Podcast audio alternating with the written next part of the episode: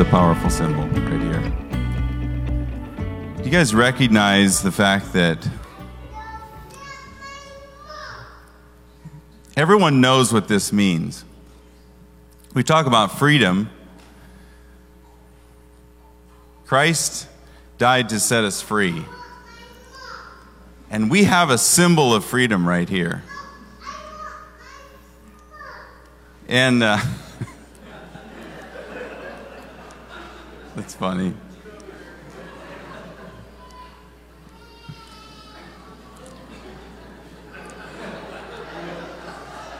This is great. We were there before. I want to recognize the fact that Danny mentioned we live in a country that not only can we come in freedom, promoting the name of Jesus, talking about, celebrating what he did for us, but it's also encouraged. If you look in the laws that are written in our country, it's all over the buildings. In fact, it's on our money. If you go to public buildings, you see scriptures engraved everywhere. I want you to feel this, okay? All day today, I have been in this, not just today, but this last week even, in this surreal time of coming up to this weekend. Now, does anybody know what tomorrow is? Or anybody not know what tomorrow is? Yes, it's Independence Day. And we need to understand and recognize and remember what this means. So, happy 246th birthday, America. Amen. Amen. So the message today is called, In God We Trust. And my question to you is, how true is this for you? Now, I want to start out just mentioning Roe versus Wade. That was, it's a symbol of success in God taking back this country. There was a guy that, he couldn't decide about Roe versus Wade. And his buddy kept pushing him to make a decision. And finally he said, well, that all depends how deep the water is. Sorry, some of you guys might get that later next week. I had to just lead into that really with a serious time so that you guys could not actually catch the joke. I was talking to a couple friends of mine on a text, and I said, you know, isn't it strange that nobody in the military is named Will? Because at some point, some commander is going to say, fire at will. Sorry, this is a little, it seems might be a little, I'm not making light of the situation. It just sort of came out in a text. I want you guys to recognize the monumental times that we live in. Okay, we can talk about the specific court decisions or you know things that are current for us now, but this is a time in history that we will look back on and we will say, do you remember? Do you remember what it was like? In fact, Dutch Sheets had a podcast where he mentioned it was actually called the post-Roe generation. And this is ROE, sorry, the joke was on ROW. But if we go further, I really feel like we will be part of the post-abortion generation. Believe it with me. There will be a time. In the same way that we celebrate those that survived the Holocaust, we will be asked by future generations what it was like when 65 million children were sacrificed to the idols of Baal and Molech in America. We will be asked, what was it like when children were just killed like that? Because that time is crumbling. Believe it with me. The Lord has spoken this. He's spoken it years ago. Abortion will be outlawed in this country. Allow your faith to go out. Don't say no way. Say yes. I believe it. We will be celebrating the victory of saved lives throughout this country for generations to come. Now again, don't be condemned if anyone that you know or if you yourself have had an abortion out of ignorance. But repent, turn around, and let's get busy saving lives. Let's move. Okay? That's a specific milestone in our country, but it's one milestone. I think it's important that we read some of what was written on that day in Congress on July 4th, 1776. And I want you guys to hear the heart behind these words. If you can bear with me, as I go through this and read, I'm not going to read much. I'm just going to pick a few sentences out, but listen to how they wrote this. We hold these truths to be self-evident, that all men are created equal, that they are endowed by their Creator with certain unalienable rights, that among these are life, liberty, and the pursuit of happiness. We, therefore, the representatives of the United States of America, in General Congress, assembled, appealing to the Supreme Judge of the world for the rectitude of our intentions, do, in the name and by the authority of the good people of these colonies, solemnly publish and declare that these united colonies are and of right ought to be free and independent states. And then the last, and for the support of this declaration with a firm reliance on the protection of divine providence, we mutually pledge to each other our lives, our fortunes, and our sacred honor. Isn't it exciting that we can celebrate an event that happened? Back in 1776, the 56 delegates that were there, they pledged their lives, their fortunes, and their sacred honor. Do you know who they pledged them for? It was for you and for me. They gave everything they could.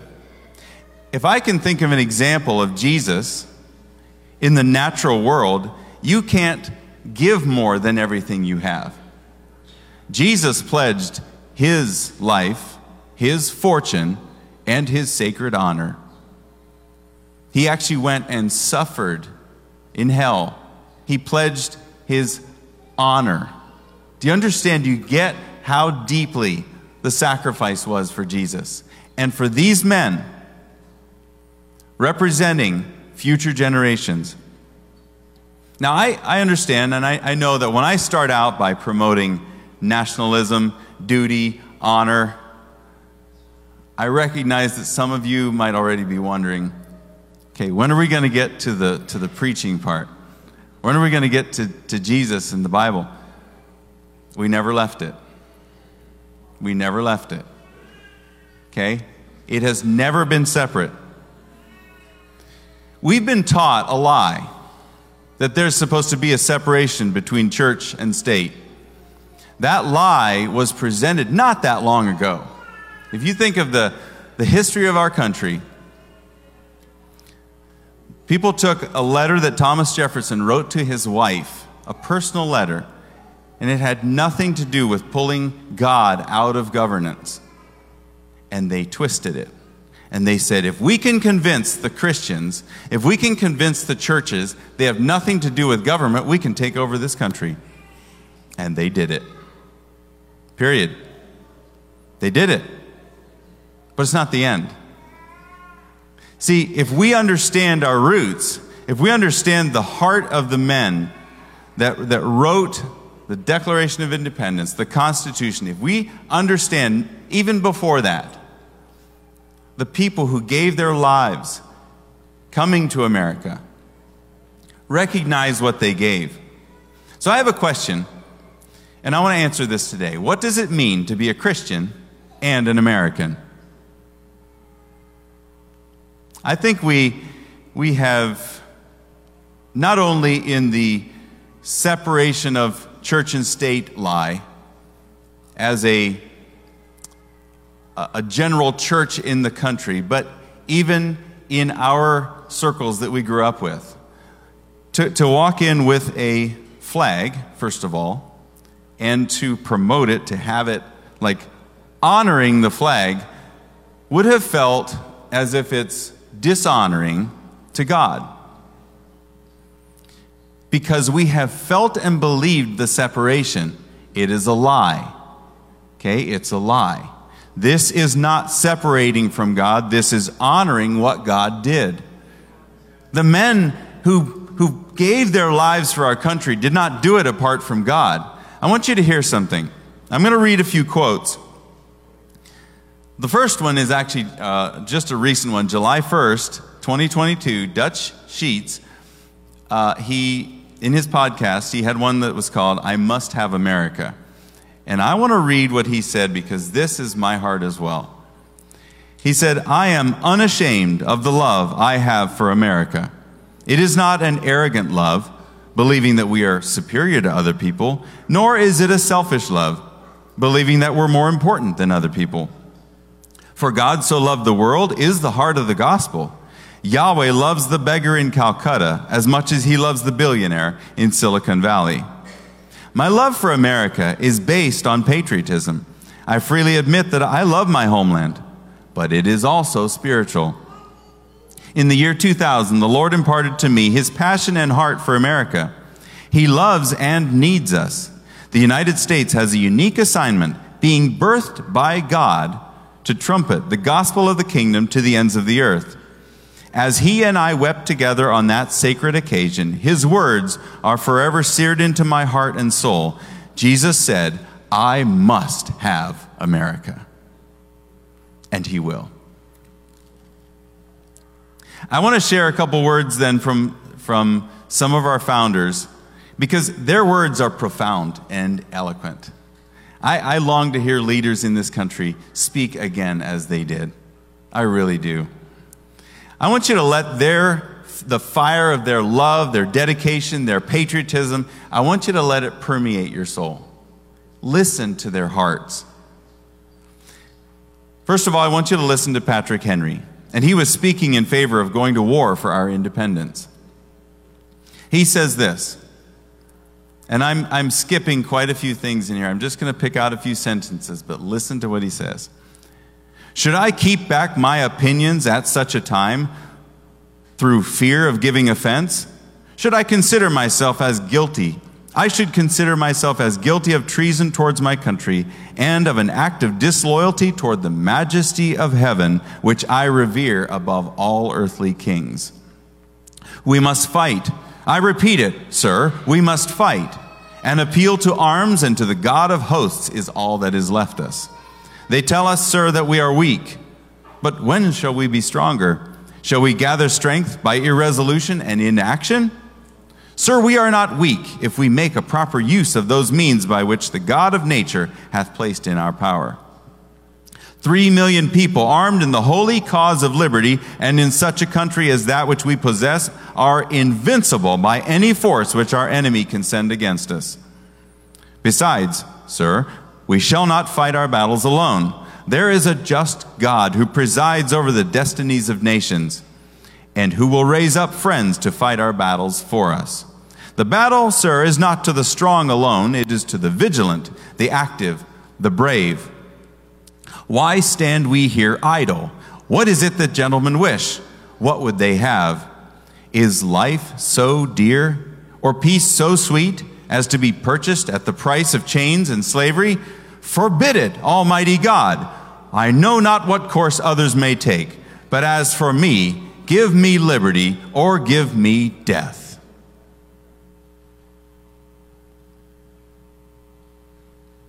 Can you feel the weight of what he was saying? This was not a scripted statement. He was speaking from his heart. He was saying, this is it. We give it all. We give everything to this. And we trust God.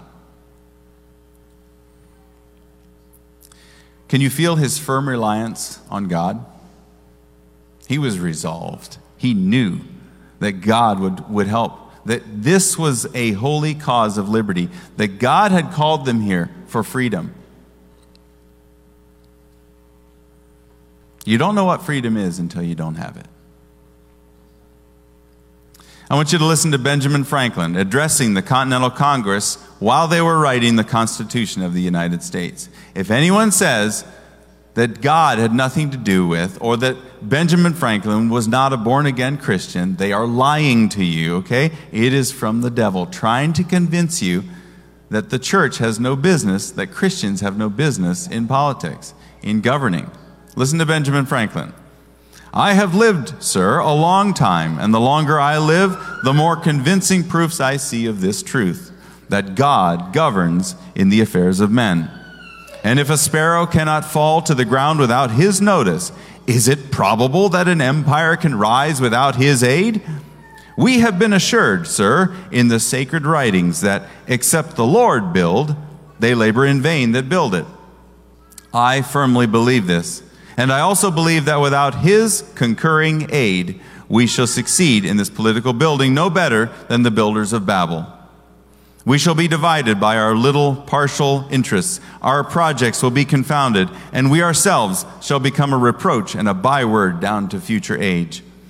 I therefore beg leave to move that henceforth prayers, imploring the assistance of heaven and its blessings on our deliberations, be held in his assembly every morning before we proceed to business, and that one or more of the clergy of this city be requested to officiate in that service.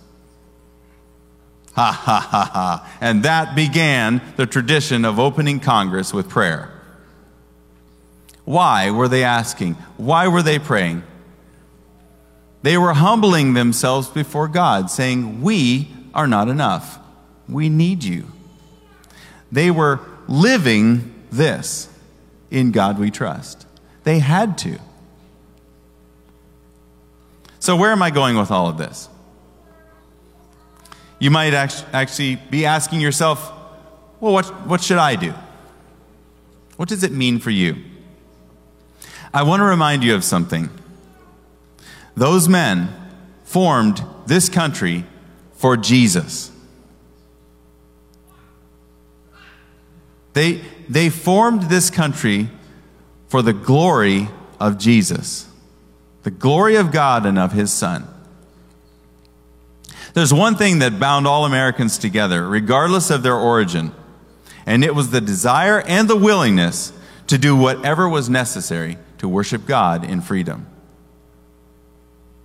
We even have some brothers here from another country, other countries, and I would say, welcome, and let this be your motto. Become an American, and let this be your motto. Become part of it. See, we all came from other places if we trace us back far enough. And we, our forefathers, came here for a specific reason. Why did the Anabaptists come here? Why did your forefathers come here? In Proverbs 29:2, it says, when the righteous are in authority, the people rejoice. But when a wicked man rules, the people groan. See, the people in Europe were groaning. They were groaning under the burden of dictators. So if we just focus on Jesus, think of Jesus, okay? Why does he want America? Why has he made it my focus? When I ask him, what's on your heart for this Sunday? It was no question. He said, I want America. Why does he want America? Why has he made it my focus? It's because I'm an American. He just showed me this last night. I told my wife, I said, if I don't say this, you remind me to say it. He said, if I would highlight to you all the things I'm doing around the world, you'd run around the world trying to do all the things I'm trying to do. You're an American. I want you to be an American and do what I'm doing here. Work with me here. He has given me a love for this country because he loves this country. Do you understand? There's no separation. In his heart, When he thinks of America, he loves us. And he gave his life for us. He gave his life so that we could be here in freedom, worshiping him. Not only that, we are to be a light to those around us. We are to be a light to the world. The darker the country, if you look at countries that are completely shut off and closed, how much light are they sending around the world? They have to escape. They have to get out. But the country itself, the leaders of the country, if you look at, again, I'm going to mention, go to the courthouses, go anywhere, public buildings, and look, there's scriptures all over. They engraved it on stone so that you couldn't deny it. And people are still denying it because they have believed the lie. If the king says that he wants something, then why do we not pledge ourselves to it? Jesus is the king, and he wants freedom. It is for freedom's sake that Christ set us free. He is described in Isaiah and the prophets as Savior, Messiah, Prince of Peace. In fact, Isaiah 9, verses 6 and 7. If you have that, if you have your Bibles, you can turn to it. I'm going to read that in a little bit here. But sometimes I think that Jesus becomes just an idea in people's minds instead of an actual person that they can have a relationship with. But I want to ask you this question. Do you know Jesus in a personal way? Is he your counselor? Is he your Prince of Peace? Have you heard his heart for America? Let's read Isaiah 9:6. For unto us a child is born, unto us a son is given, and the government will be upon his shoulder, and his name will be called Wonderful, Counselor, Mighty God, Everlasting Father, Prince of Peace.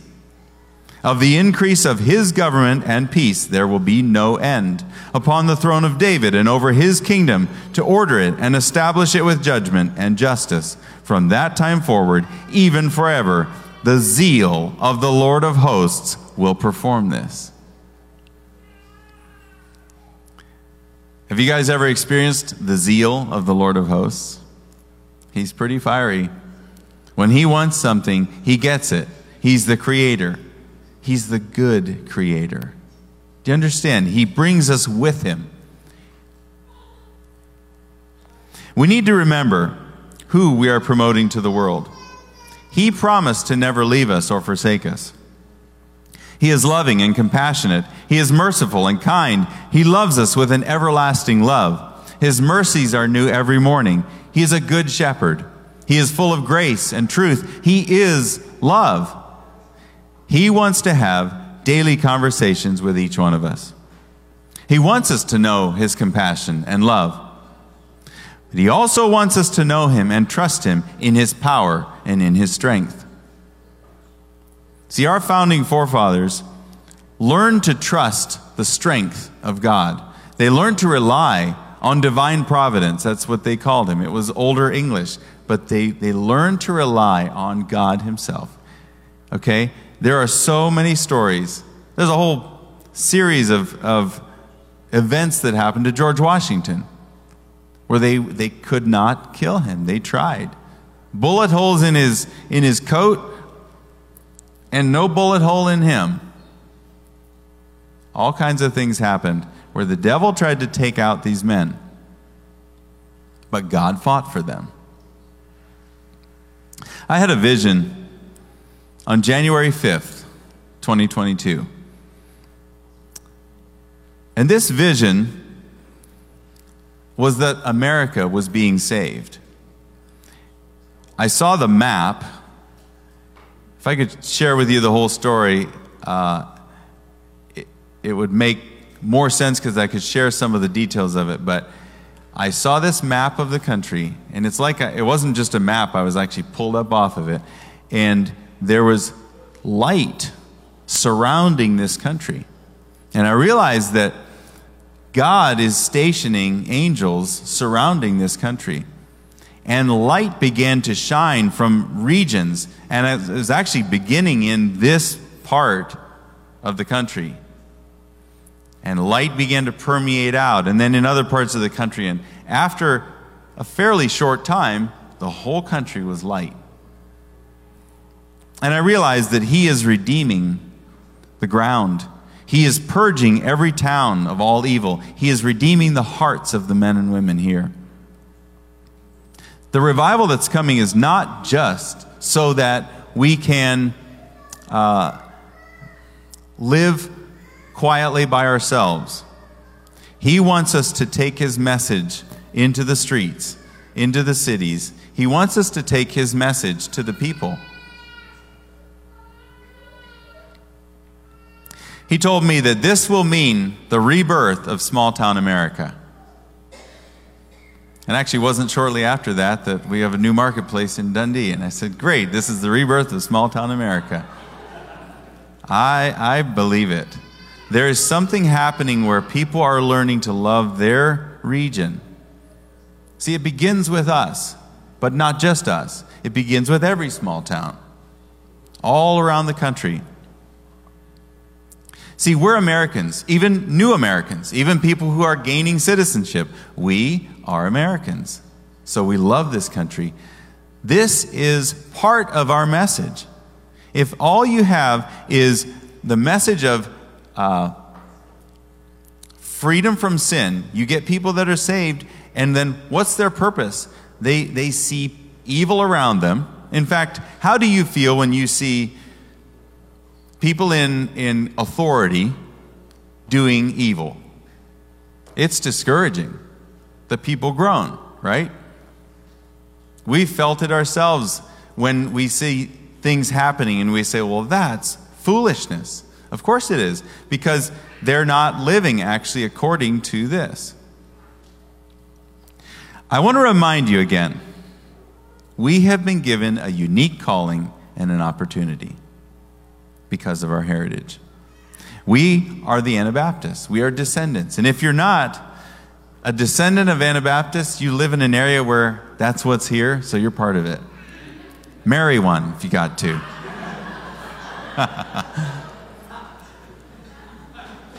The Lord has shown me that there is something, and it wasn't just me. This has been a message he's been showing, that he has called us to something.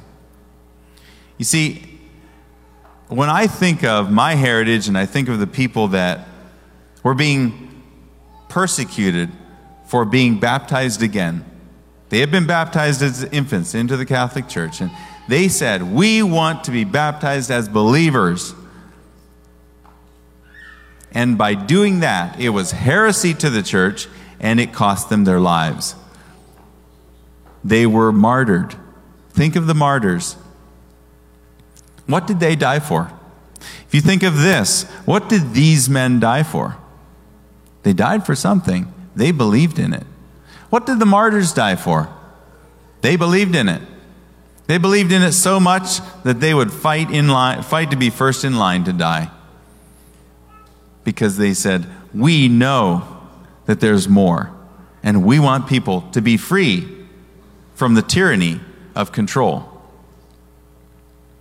When I look at how the early church was persecuted and it dispersed the believers throughout the world, there was real persecution.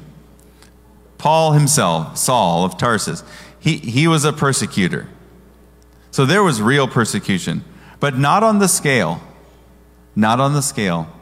of the Anabaptists. There was a time where there were over 1,000 Anabaptist hunters hired to hunt down and to kill Anabaptists. They were such a threat to those who were trying to control the world that they tried to kill them out, and they couldn't do it. They couldn't do it. So they figured out another way to do it. They met with them and made a deal. They made a deal with them. And they said, if you agree to be silent, we'll give you land. If you agree not to proselytize and evangelize, will give you security and safety. And the leaders at the time agreed to it. So if you think of our people, let's just say Amish, Mennonite, and ancillary groups. What do we have? I hear it all the time. I feel like we don't have a voice. Oh, they gave it up. See, there was an agreement made with the devil for security and safety, quiet, calm, pacifism. Let me be silent and quiet, and I won't hurt anybody. Give me land and give me security. But what they gave up was worth far more than what they gained. What happened to this? What happened to the tenacity of the Anabaptists? When I point to the flag, I'm pointing to all the people who've given their lives. If you want something sobering,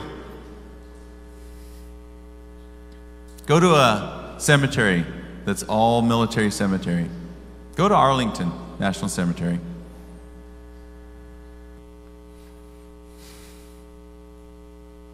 When I think of all the people, the men and women who died, who they believed in something and they died for it, how dishonoring for me to say, well, yeah, we're supposed to be separate.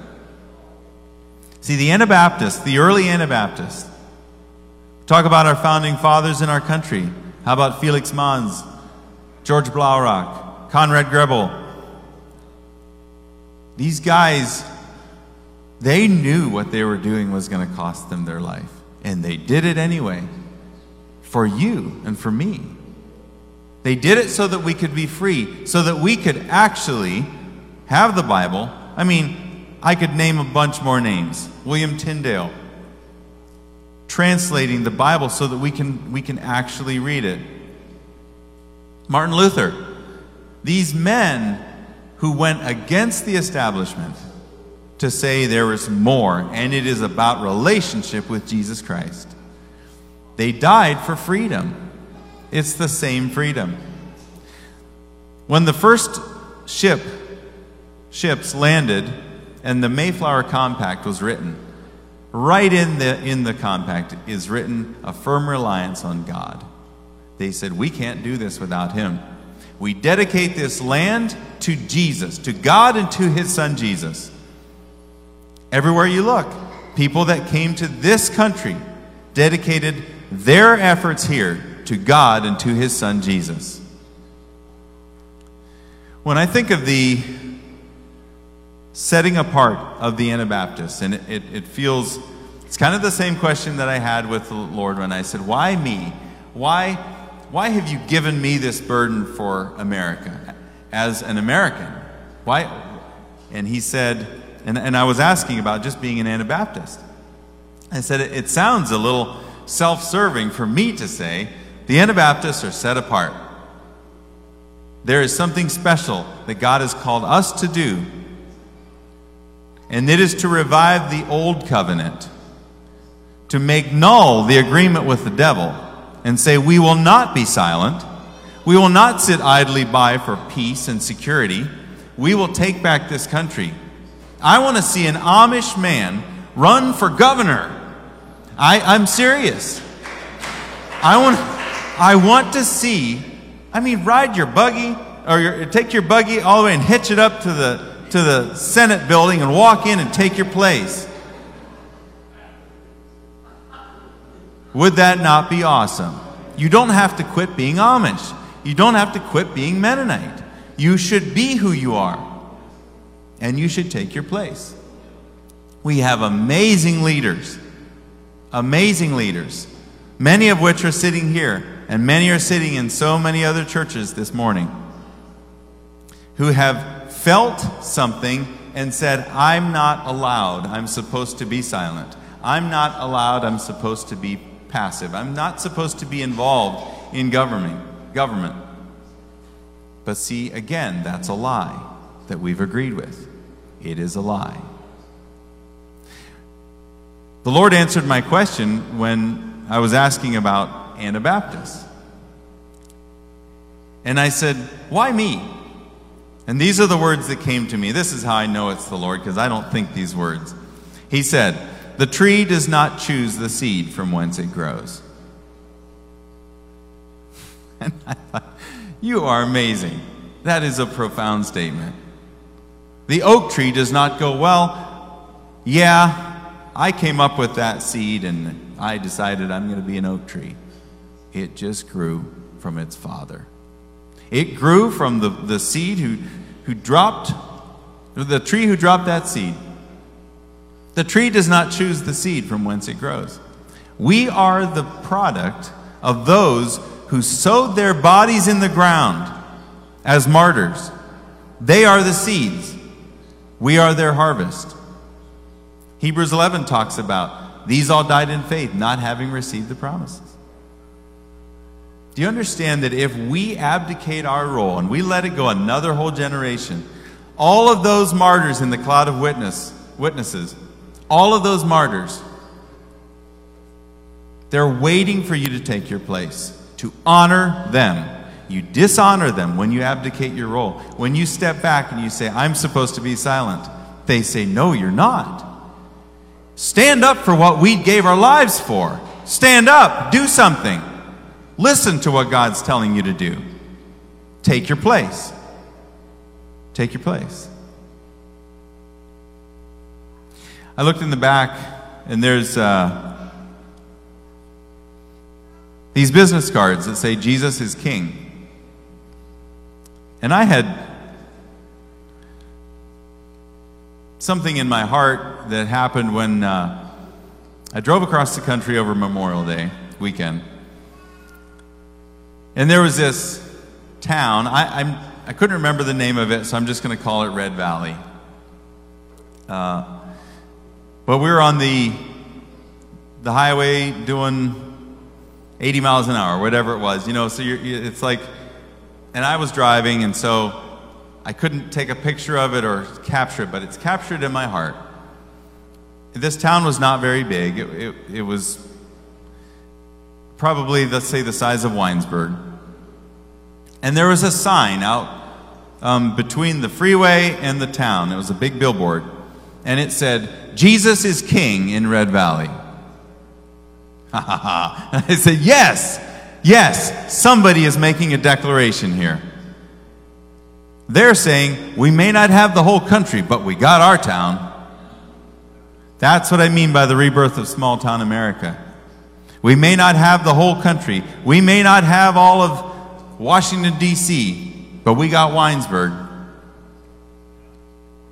See, I want to see this. I want to see signs all across our country. I want to see Jesus is King in Winesburg. Jesus is King in Dundee, in Wilmot, Berlin. I want to see Jesus is King in Holmes County. Jesus is King in Tuscarawas County. I want to see these signs. I want this to start it this morning, for real. If you feel like God's calling you to buy a sign, pay for it, put it up, you are abdicating your role if you don't do it. You are being silent if you don't do it. I want to see Jesus is King in Ohio, right at the courthouse. I want to see Jesus is King in Pennsylvania, West Virginia. Jesus is King. We're going to take back our small towns. We're going to take back our cities. We're going to take back our controlling government parts, the areas of our state, the capitals. We're going to take back this country, one small town at a time. It's up to us to do it. See, this involves being interested and connected to your school board. See, there are things happening in the towns right around us that are really weird, strange, wrong, and we should do something about it. There were votes taken on whether we should have gender inclusion bathrooms in Strasbourg's local schools. Dover, I think, I should have checked this out before I say it, but I know they voted, and I was thinking that they voted to do that.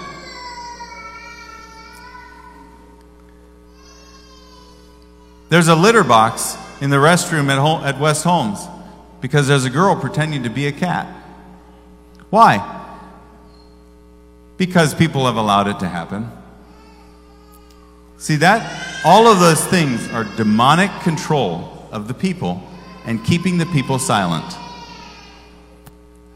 See, we should be taking our place. We should walk up and say, this is not happening on our watch. Because Jesus is not honored and glorified in this instance. What you're doing does not honor Jesus. We should be able to go into the courthouse with the flag and a Bible and say, these are one and the same. The flag is only there because of the Bible.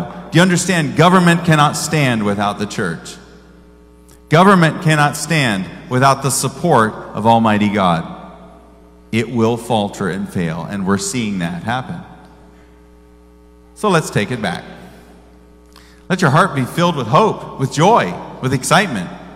See what He is doing, and He will involve you in one way or another. If you think of just as a individual, and you say, what can I do? Is there something that I could start out with? My first thing is pray. Spend time praying. Spend time interceding, groaning for this country, groaning for America. Ask Him what He wants to see. Ask to see the vision that He has. Because I can promise you something. There are people in Norway groaning for Norway. There are people in Mexico groaning for Mexico. There are people in all other parts of the world praying for their country. And God is raising up people all around the world. If He's calling you to go to another country and do that, then go. If He's calling you to groan for another country, then do it. But if you're an American, you are already here. You are already part of this country. Pray for it. Pray for us. Pray for each other. Pray for our towns and our regions. Pray for those in authority. Pray for the government. And stand against the devil. So when the devil tries to bring things into being that, let's say Roe versus Wade as an example. That would not have happened. It would not have stood if every church in America would have said, we're shutting down all commerce in this country. Every person that goes to church says, we're not going to work until that gets struck down. What would have happened? They'd have struck it down immediately because at that point, it was still a really weird thing to do, to kill babies. But they let it pass. They let it go. They stayed silent. So now we're taking it back. We're taking ground back that has been, it's been abdicated for a while. There's been enough years and enough time and enough belief happened that there should be a separation that even when I say it, even when I hang this flag in the front, you feel it a little bit. You go, oh, is that, are we? Yes, take it back. I know that when we think of our small town or something in our small sphere of influence, we think, what difference is this going to make? If you would be the only one doing that, I agree with you.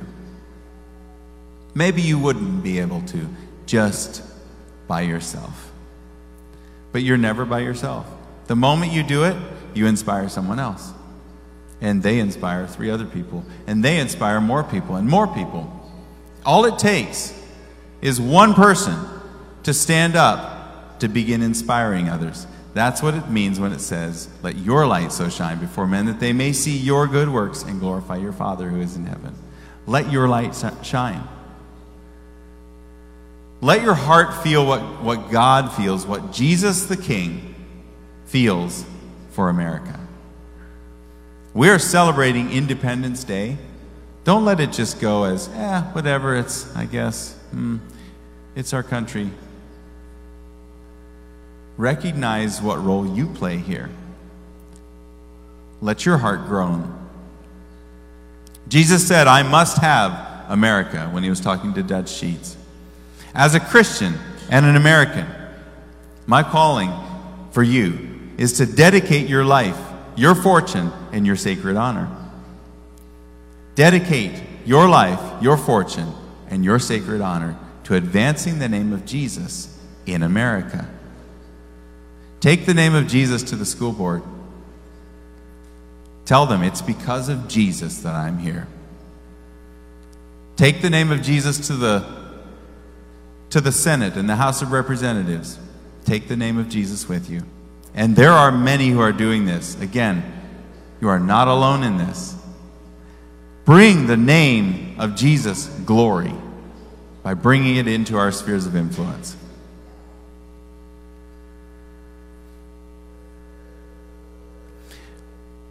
If I get back to this one last statement, and then I'll close here.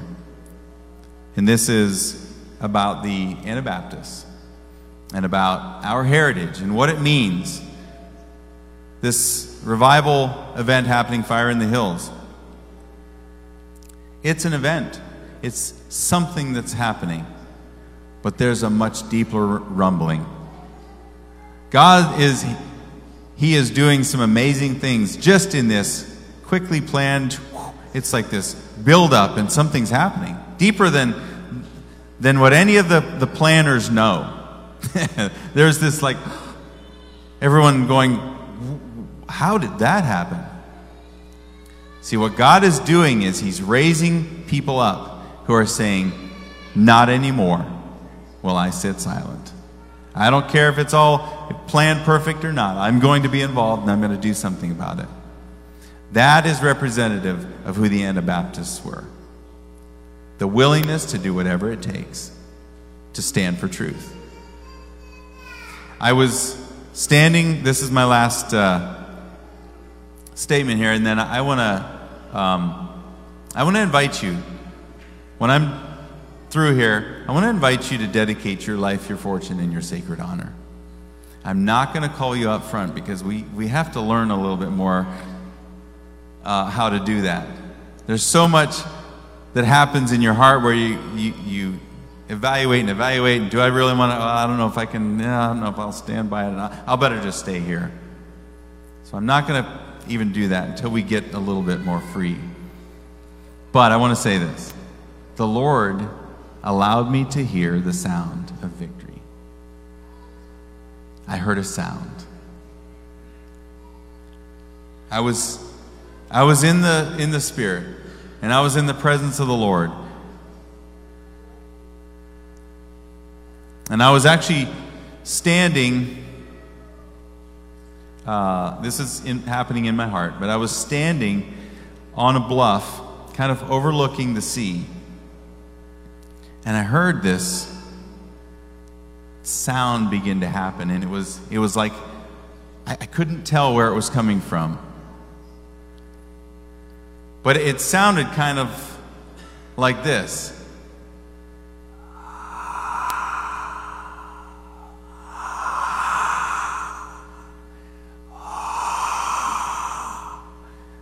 And it was far away. I could tell it was far away and really loud. And it just grew and grew and grew until it was this roar. And I said, what is that sound? And he said, that is the sound of victory. It's the sound of victory. Let your heart feel the sound, hear the sound of victory. We are winning. Don't let the devil convince you otherwise. We are winning. We are taking back this country. We are bringing honor to the name of Jesus, okay? We are getting involved in the fight. And we're going to take our place. Stand with me if you can.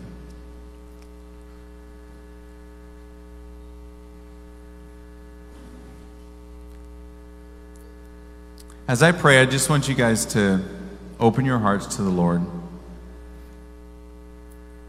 If he gives you a vision of something, if you feel something in your heart, take the time to make a note on your phone, write it down on a piece of paper, Send somebody a text, do something to remind yourself.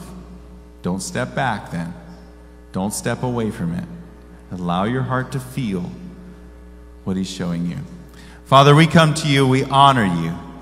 We thank you for what you did when you brought freedom to this country, when you fought for the founders of our country, when you made so that the name of Jesus was honored and glorified and engraved on stones and on buildings and on our money, because it is in you, God, that we trust. And we say, God bless America.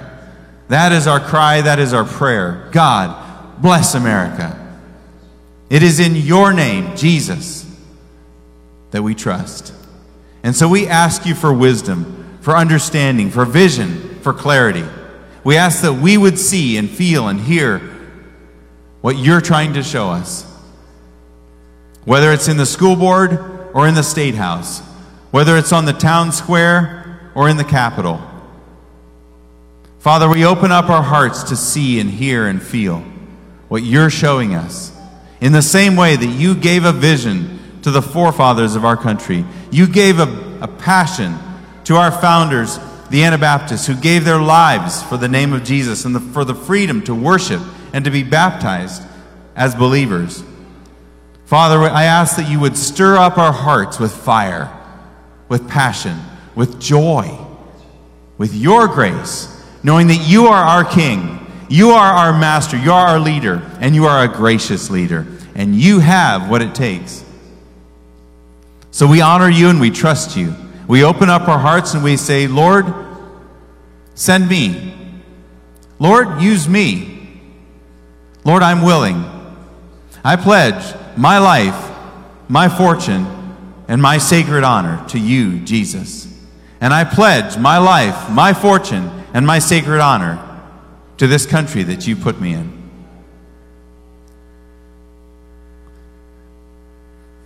And Father, thank you for each person that has responded to this call. Thank you that you are taking back this country, that you are bringing people into places of authority, that the church is bringing and responding with vision and passion, with direction and clarity. Thank you that you are doing this, and we honor you, and we praise you, Jesus. Amen.